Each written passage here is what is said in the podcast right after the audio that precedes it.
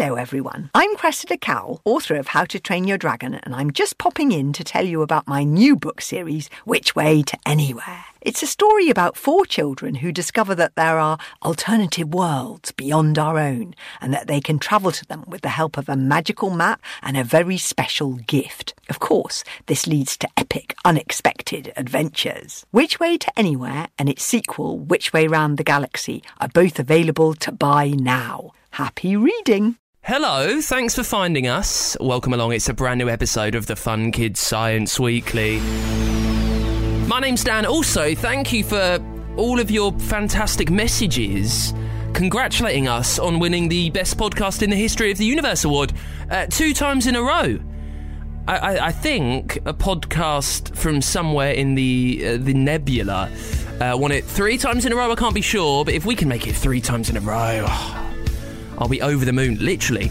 Uh, we'll find out about that next year, though. We've got 12 months to wait before the awards come up again. This week on the show, uh, we're learning about one of the most deadly looking animals that I've ever spied. You can find out about that. Also, how NASA are getting on sending people back to the moon. And we've got your questions this week. It's on wet hands uh, and travel sickness. That's coming up. First, let's catch up with one of our favourite geniuses on the show. This is Professor Hallux. Professor Hallux Builds a Body is produced by Fun Kids with support from the Wellcome Trust.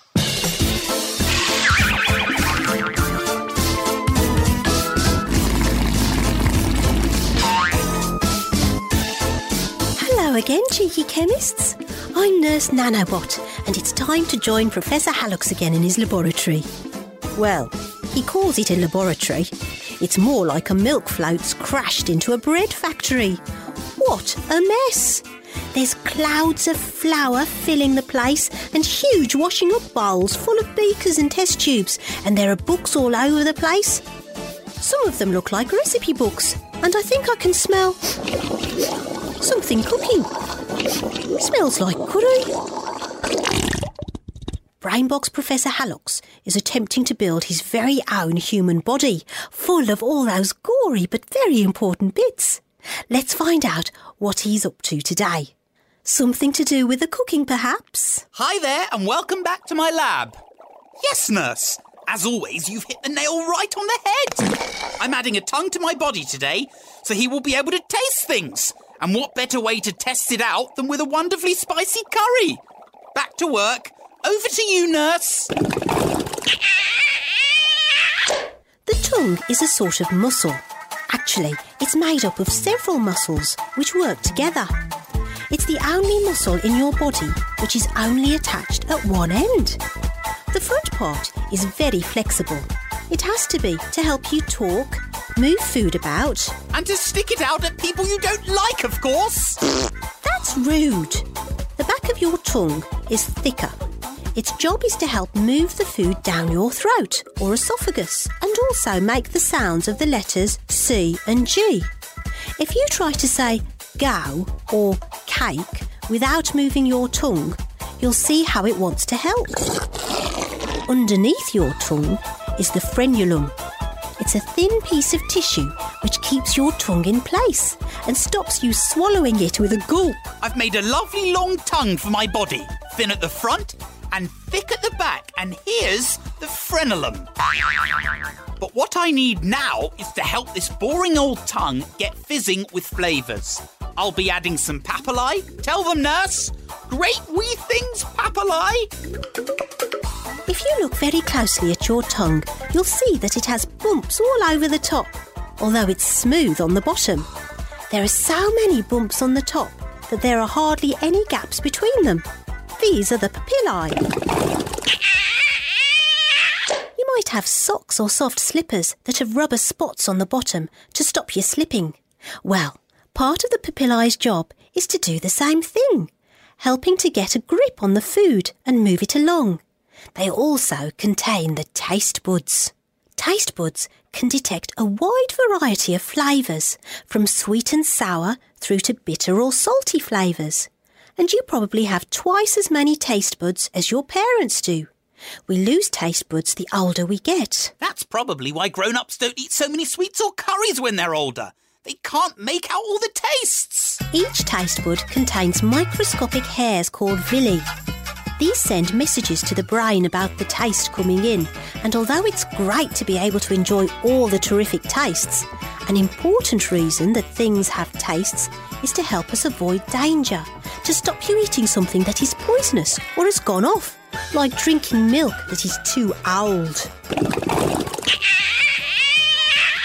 Cold things prevent the messages getting through to the brain as quickly as normal, and so that's why ice cream won't taste as sweet as a milkshake, although both are very tasty. Right. More or less screwed in the taste buds. Golly, there are lots of them. Don't forget to tell them about the nose's job in all of this. Without it, you couldn't taste much at all. There are special things up your nose called olfactory receptors. They're a bit like the villi that send messages about taste, but they do the job for smell. Now, taste and smell are very closely connected. Things that smell good usually taste good too, and if something smells bad, it's unlikely you'll want to put it in your mouth. The smell of food also adds to the taste. If you eat a spoonful of curry when you're holding your nose, you might find it isn't as tasty. That's also why when you have a cold and your nose is blocked, food can taste bland and boring. Horrible old anatomy fact. Newt's tongues might sound like something from a witch's brew, but it's exactly the sort of ingredient that herbalists 600 years ago would have used in their potions to cure their patients. Another ingredient was worms' livers. Poor old newts. Those funny ingredients probably didn't help much. They certainly didn't help the newts. Although some of the herbs they used are still used in medicines today. Disgusting detail. Drool, dribble, slobber, spit. All names for saliva. Not very nice stuff out of your mouth, whether it's from a slobbering dog or someone naughty spitting. Yuck.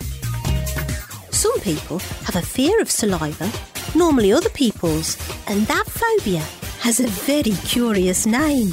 Q Unlisken phobia. Quite a mouthful. Talking of mouths, inside your mouth, saliva is really helpful.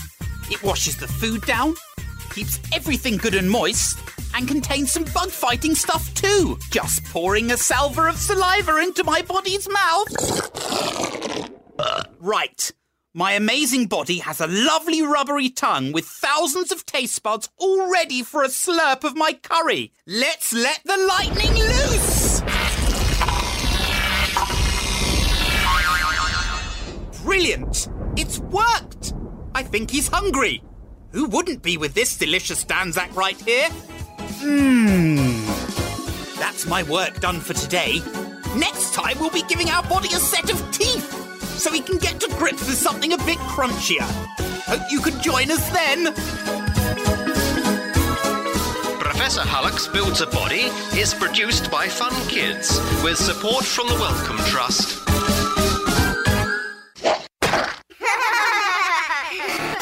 Let's do your questions then. Question time on the show. If there's anything you're thinking about with science, anything you can't get your head around, if you'd like it explained to you, let me know by leaving it as a review over on Apple Podcasts. Uh, Pramer has done that this week. Who wants to know why does your skin get wrinkled when it's wet? Have you ever noticed that? When you've been in the pool or in the bath for quite a long time, you bring your hands out and it looks like some ancient prune has taken over your fingers. Now, your skin is covered in a thin layer of oil, it's called sebum, uh, and it helps protect it and keeps it waterproof. But when you've been in the pool for a long time, it washes it away. Now, for a long time, people thought that your uh, water got into the skin and puffed it up. That's why it went wrinkly, because it absorbed all the water. But now scientists think it's something to do with evolution. It's an automatic response by your body to help you out if you're underwater. Think about it, it's easier to grip and hold onto wet things with wrinkly fingers, isn't it? That's why scientists think you get it now. Uh, imagine it like, you know, the tyres of your mum or dad's car? They've got those grooves in it. That's tread to, to help stick it to the road. Uh, it's probably the same thing with your fingers, why they go wrinkly. Thank you, Pramer. This one is from Nathan, who wants to know how do those little metal bands stop travel sickness? Have you ever seen these? Sometimes people who get sick in the car, they wear these little brass bracelets around their wrist. And uh, they might think they help them out, but why is it? Uh, it's all about pressure points, which is the idea that you've got these little p- points all over your body that touch nerves. And nerves send messages to your brain. Now, the idea is that the bracelet touches a pressure point in your wrist, which knocks something called the median nerve, which interrupts the messages that are being sent between your brain and your belly, which tells them that it's sick. By hitting that nerve, it stops your brain from thinking that you're travel ill, uh, so it can't happen. That's the idea, anyway. Uh, thank you very much for your questions. If you've got something that you'd like answered on this show next week, find the Science Weekly on Apple Podcasts and leave us a review. Leave it there. It's the Fun Kids Science Weekly. Very excited this week. Uh, I, I don't use this title often, but I would say it's a friend of the show. Adam Kay, hugely best-selling author, comedian, uh, was once a doctor. He's got a brand new book out. It's called Kay's Marvelous Medicine. Adam, how are you? I'm all right. How's it going? I'm very well, thank you. I actually might have d- done you something bad there. I said you you were once a doctor. Are you still a doctor technically?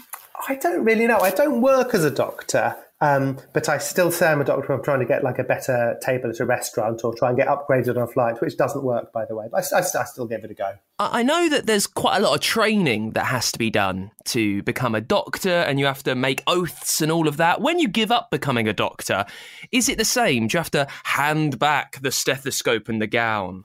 No, that, that should be part of it because they make a big deal of it when you qualify, which is fair enough because you have to go to university for five or six years. But yeah, maybe when you give up, you should have to, you know, sort of sort of cut like when when your credit card doesn't work anymore because you've got a new one, you have to cut it up and put it in the bin. Maybe they should do that with the white coat. Exactly. I, I- I think they could be doing this a little bit grander. Uh, now, the new book is uh, Kay's Marvelous Medicine. Uh, we, we've heard from you already this year about another book that you were making. Uh, how is there so much about medicine and the body to, to write about, Adam? Well, I just told you it takes you five or six years at university to learn it all. It's it's it's hard to get out the way. And um, Kay's Anatomy was already like 400 pages long. There was quite a lot in it, and it was a real faff to write. It took ages. Um, but as I was writing it, I was realizing there were all these things that I wanted to include, but I couldn't because otherwise the book would be too heavy to pick up and things like that. Um, and so one of the big things that, that, that I left out of Kay's Anatomy was the history of how we understand all we understand about the body, and more importantly, how we got everything wrong, and we um, and we just sort of didn't have any idea whatsoever how it worked. Like in the days before blood transfusions, uh, where they would ask patients to drink wee or drink dog's blood instead, which obviously didn't didn't work particularly well. And also to celebrate the amazing people who've invented the stuff that we rely on every day today, whether that's X-rays, whether that's antibiotics or or vaccines, which of course are, very big news at the moment. Uh, You said that back in the day in history, we didn't really know anything about treating humans. Why did doctors back then think that they did? What what led them to believe that drinking dog's blood w- was a good cure for something? I don't know. Generally, you know, some big important person back thousands of years ago declared something was true, and and the doctors that for the for the following centuries never thought to say, hmm, not sure about that. That sounds a bit weird. So, like um, in ancient Egypt, if you had toothache, they would say um, to put a dead mouse in your mouth didn't work. Um, in ancient Rome, um, they would advise using wee as a mouthwash. But strangely, that did work because um, wee has got um, a substance called urea in it, um, which contains something called ammonia, which is actually a, um, a, a, an actual cleaning product that, that, that, that works. Um, but I would advise that if you do uh, want to use mouthwash, probably going to the chemist and getting some of the stuff off the shelf is a lot better than um, than the old wee solution. Th- th- There's quite a lot of different types of medicine through history. I mean, on the front cover, you, you see the skeleton of a pharaoh and his brains popping out. How did you figure out which disgusting parts of history to include in the book? Uh, I chose the stuff that made me go ooh, or that made me so go Ugh. So um, there was there was lots of stuff like that. And interesting, pharaohs and brains are really important. So um, when uh, when the ancient Egy- Egyptians had, you know, had a king they were going to turn into a, a mummy or a queen or whoever, or someone important, then um, before they wrapped them up in toilet roll or, whatever they used, cloth probably, um, they first of all took out all of the organs from the body. And the heart they thought was the most important one, so that was placed back inside the body. Things like the liver and the kidneys and the intestines they thought were quite important, so they were put in big fancy jars that sat next to the body, uh, so they could join the body on its journey to the afterlife, which they thought was going to happen. The brain they thought was literally a load of rubbish. So what they do is they just pulled it all out through the nose and then chucked it in the bin. They literally thought it was just stuffing that held the skull together. So when I read something like that, how could I not put that in the book? Because that is that is good knowledge that uh, you know a few thousand years ago they didn't even think the brain did anything at all. so, looking back on this, researching medicine from the past, when do you believe doctors actually started to know something smart? When were they on the right track that led us towards uh, good medicine that we've got today, hopefully?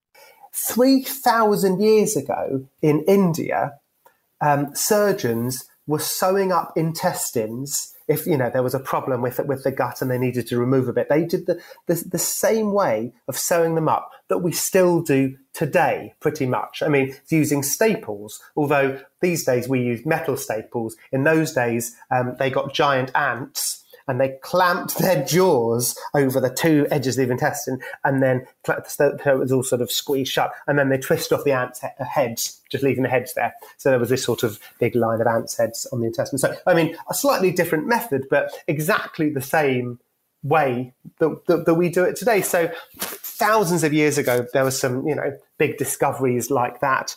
And then um, ah, they were they were starting to get their um, their their stuff together about 200 years ago. So, like um, vaccines in 1796, vaccines were invented by this guy called Edward Jenner. And um, there was obviously a vaccine is a tiny dose of something that doesn't give you an illness, but instead stops you getting a bad illness. So there was this awful illness going around not just the UK, but all around the world called smallpox. And this was before antibiotics were invented, and there was no way of treating it. And it was it was a really nasty thing to get, and it was very infectious. Loads of people got it. Um, they spotted that milkmaids never seemed to get smallpox people who worked with cows all the time never got it. And they realized that what was probably happening is that these milkmaids were catching cowpox, which is like a similar thing that affects cows, but it didn't give them any symptoms at all. It was really, really mild. So Edward Jenner went to a milkmaid who had a bit of cowpox, found a horrible pussy blister on her back, popped the blister, squeezed the pus out of it, and then injected the pus from this blister. Sorry if anyone's eating breakfast or lunch at the moment. Injected the pus from this blister into the son of his gardener, who was a little boy called James, and then watched as everyone else around got smallpox, but this gardener's son, James, didn't get it. So that kid was the first person who ever got a vaccine. I must say that the vaccines we are given today are much less disgusting and they're not just um, uh, blister pus. I, I, would hope not. There's a lot of talk about vaccines. I think people would be more angry, uh, some people, if they found out it was just pussy blisters. Uh, so that's about the history. It makes me think about the future of medicine, Adam, because I mean, people back then, people hundreds and hundreds of years ago, they didn't know they were barking up the wrong tree. How much do you think medicine might change in a couple of hundred years and everything that we've been doing so far they'll look they'll look at us like we were silly fools. I think at every point in history, everyone thinks they're doing everything absolutely right. The ancient Egypt, Egyptians thought they were totally right by chucking the brain in the bin.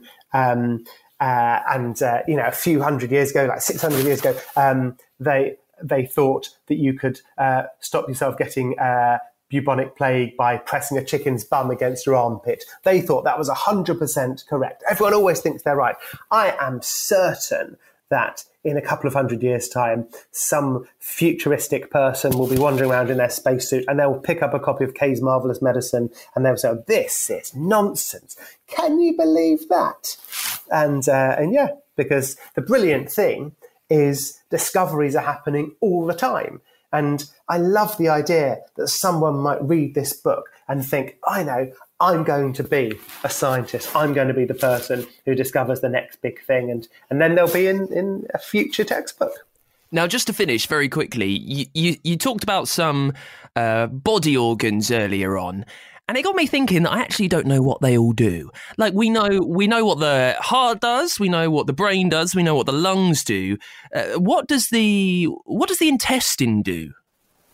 So the intestines are your guts. And so that is all of the all of your digestive system from your the bottom of your stomach to I'm going to have to say bumhole here to your bumhole. So it is first first of all the small intestine comes off the stomach and basically is involved with um, removing all of the good stuff from the food you eat. So the idea you eat food is that it's your fuel and uh, hopefully you're eating good stuff that contains all sorts of healthy fuel and you're having you know nice brown bread and you're having all of your vegetables and um, and hopefully it's not just entirely cake and ice cream. So it takes all of the good stuff out of it and then uh, what's left travels down down down and hits your large intestine which sucks all of the water out of out of it as well. And um, and then there's some bacteria that act on the on the on the on the food um, and then what's left at the end is what's known uh, commonly as poo, and that comes out at the very end of your uh, of your intestine. And yeah, and that's what your intestines do. And I think you'll agree, pretty important. What about the, the, the kidneys? Another mystery to me. Okay, so um, we're talking about still about waste products. Poo is a waste product. There's always waste products in life. Uh, the stuff you have to put in the recycling and the, and the garden waste bin and, you know, the empty yogurt pots and, and, and wee is a waste product. And so, um, the point of we is by clearing out some of the poisonous waste from your bloodstream.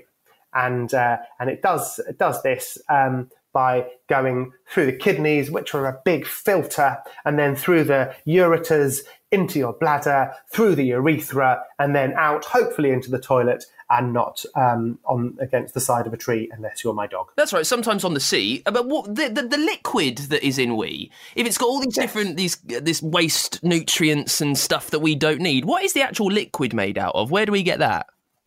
It is water.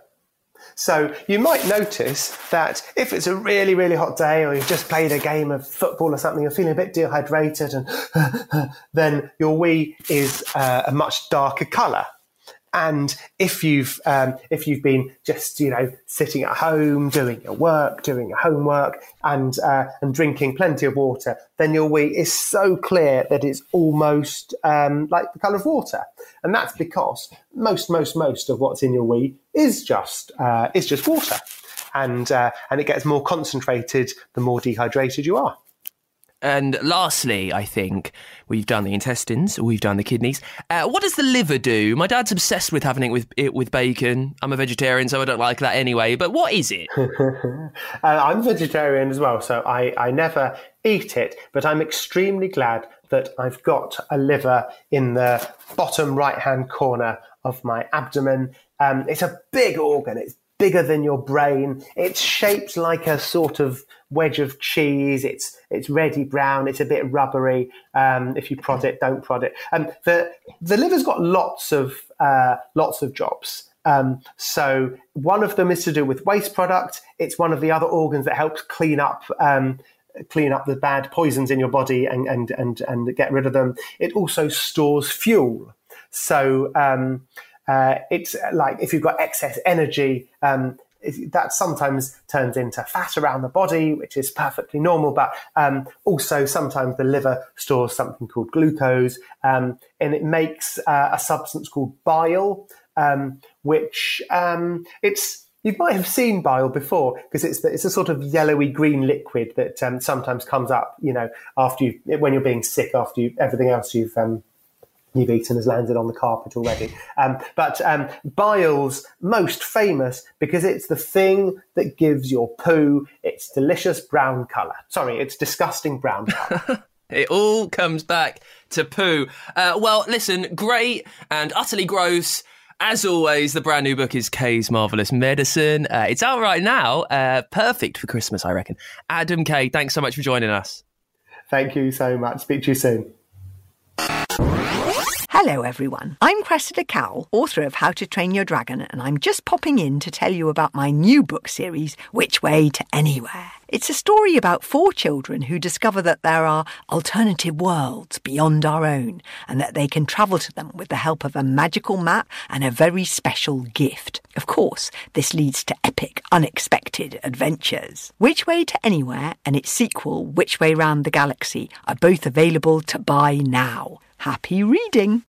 For this week's Dangerous Dan, we're looking at, I think, one of the scariest spiders ever.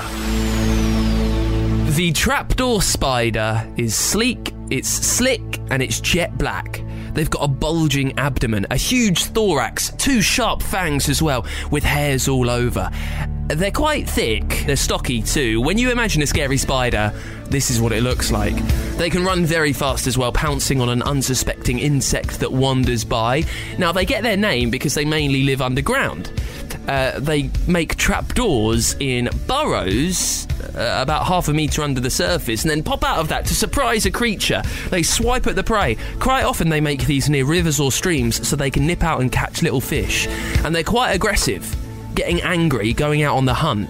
Mainly, though, and you can see this for yourself if you look at a picture online. They are on this list because if you imagine a scary looking spider, I promise it looks exactly like the trapdoor spider.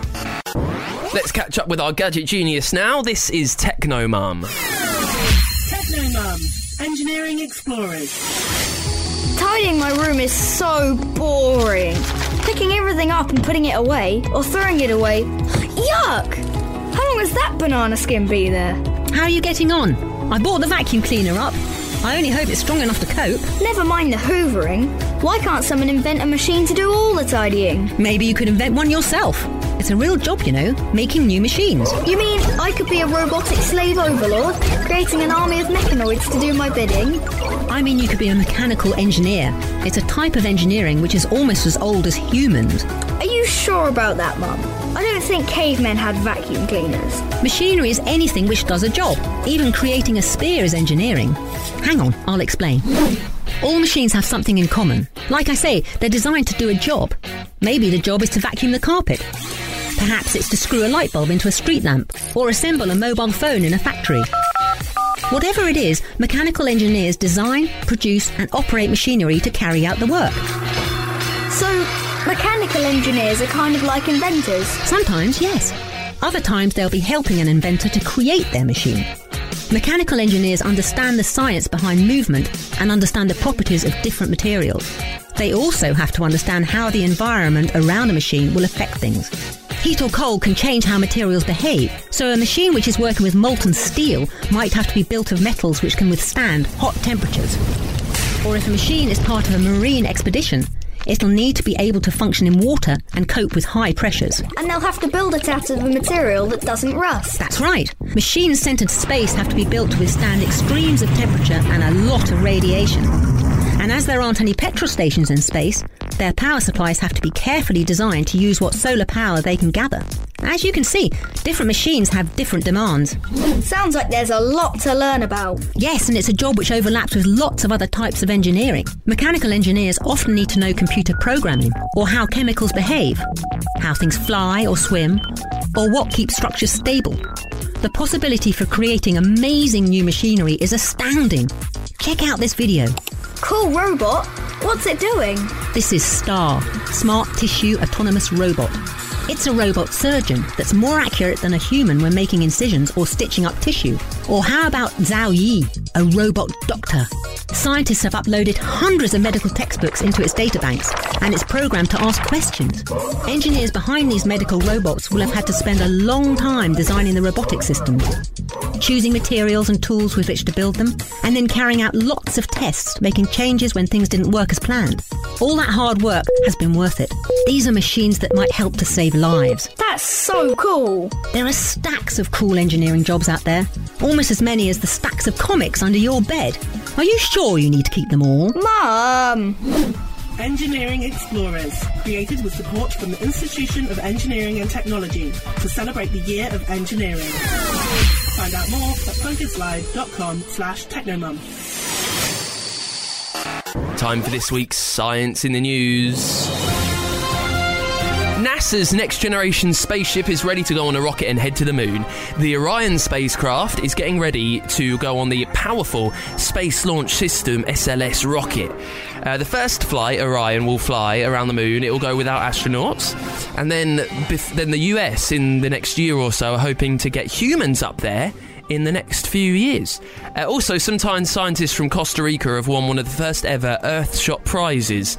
They were created by uh, Prince William to reward people for trying to save the planet. The geniuses from Costa Rica have found a way to grow coral. Coral helps the ocean breathe, it keeps it clean, and they've just won a million pounds. And finally, a Russian film crew is back on Earth after wrapping scenes for the first movie ever shot in space. On one of the last days, the ISS International Space Station unexpectedly tilted due to a glitch with the thrusters, which stopped them filming. They were up there for just under two weeks, 12 days, making the whole movie. And that is it for this week's Fun Kids Science Weekly. If there's something sciencey that you'd like answered next week, you can leave it as a review for me over on Apple Podcasts. Find us on there. There's a little comment box at the bottom. That's where you leave your question. Uh, let me know your name as well so I can say hello. And five stars always helps me see it. While you're on Apple Podcasts, it's one of the best places that you can hear loads of other podcasts that we make. You can get them on the free Fun Kids app, take them anywhere with you, and over at funkidslive.com too. And Fun Kids, we are a children's radio station from the UK. You can listen on your DAB digital radio on that free Fun Kids app and at funkidslive.com. Hello, everyone. I'm Cressida Cowell, author of How to Train Your Dragon, and I'm just popping in to tell you about my new book series, Which Way to Anywhere. It's a story about four children who discover that there are alternative worlds beyond our own and that they can travel to them with the help of a magical map and a very special gift. Of course, this leads to epic, unexpected adventures. Which Way to Anywhere and its sequel, Which Way Round the Galaxy, are both available to buy now. Happy reading!